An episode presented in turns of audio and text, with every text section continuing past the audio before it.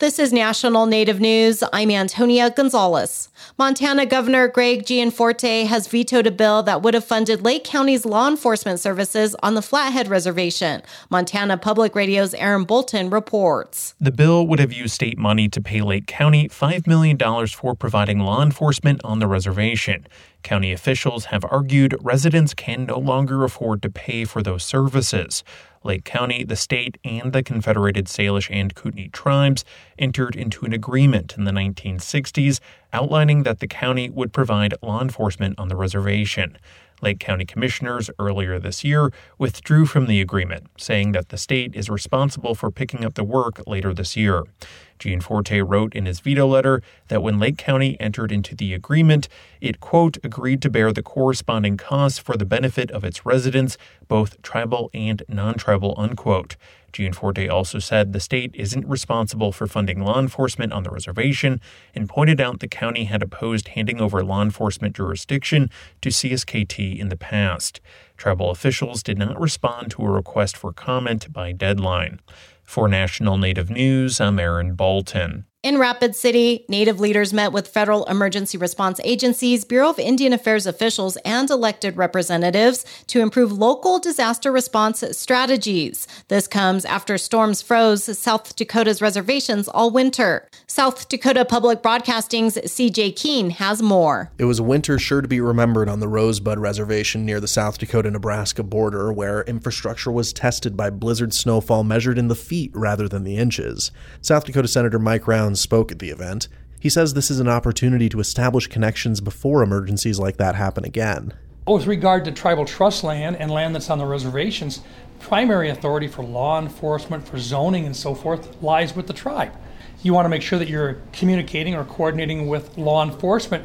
Well, if you talk about it in advance before you have the emergency, then those individuals know one another and they're better able to respond when they know each other and they know whose responsibility it is and they know where the resources are at. He says while the federal government wants to help in these situations, there's an unavoidable sovereignty question. We all recognize that there is a sovereignty among the tribes, but that sovereignty works fine until you need resources that the tribe does not have immediately on hand. And that's when you have to say, okay, we have different levels of government how do we work together so that we can provide the immediate assistance to the people that expect us to be able to help them? Frank Star Comes Out as the president of the Oglala Sioux tribe. He says he appreciates seeing firsthand efforts. The main thing is communication, the talks, and we're getting that out there. We're starting to organize, getting all these resources from different government agencies to come out to Indian country,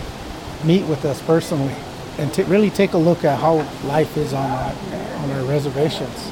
Among other groups, the Great Plains Tribal Chairmen's Association, FEMA, and the Bureau of Indian Affairs were present. For National Native News in Rapid City, I'm CJ Keene. U.S. Senators Martin Heinrich, Ben Ray Lujan, Elizabeth Warren, and more than 20 of their colleagues have reintroduced the Truth and Healing Commission on Indian Boarding Schools Policies in the U.S. Act. The legislation was first introduced in 2020 by then Congresswoman Deb Haaland. It was then reintroduced in 2021 by Representatives Sharice Davids and Tom Cole. The bill would establish a formal commission to investigate, document, and acknowledge the impacts of federal Indian Boarding school policies on Native Americans. The commission would also develop recommendations for Congress for healing efforts and to provide a forum for the sharing of personal experiences. I'm Antonia Gonzalez.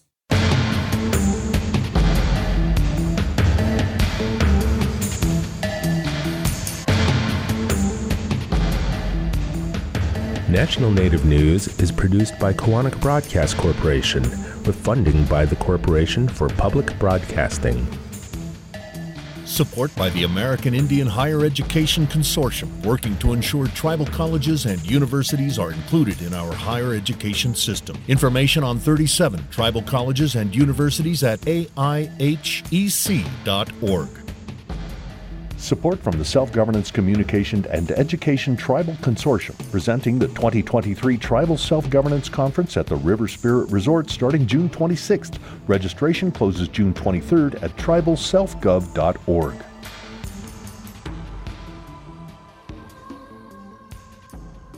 Native Voice One, the Native American Radio Network.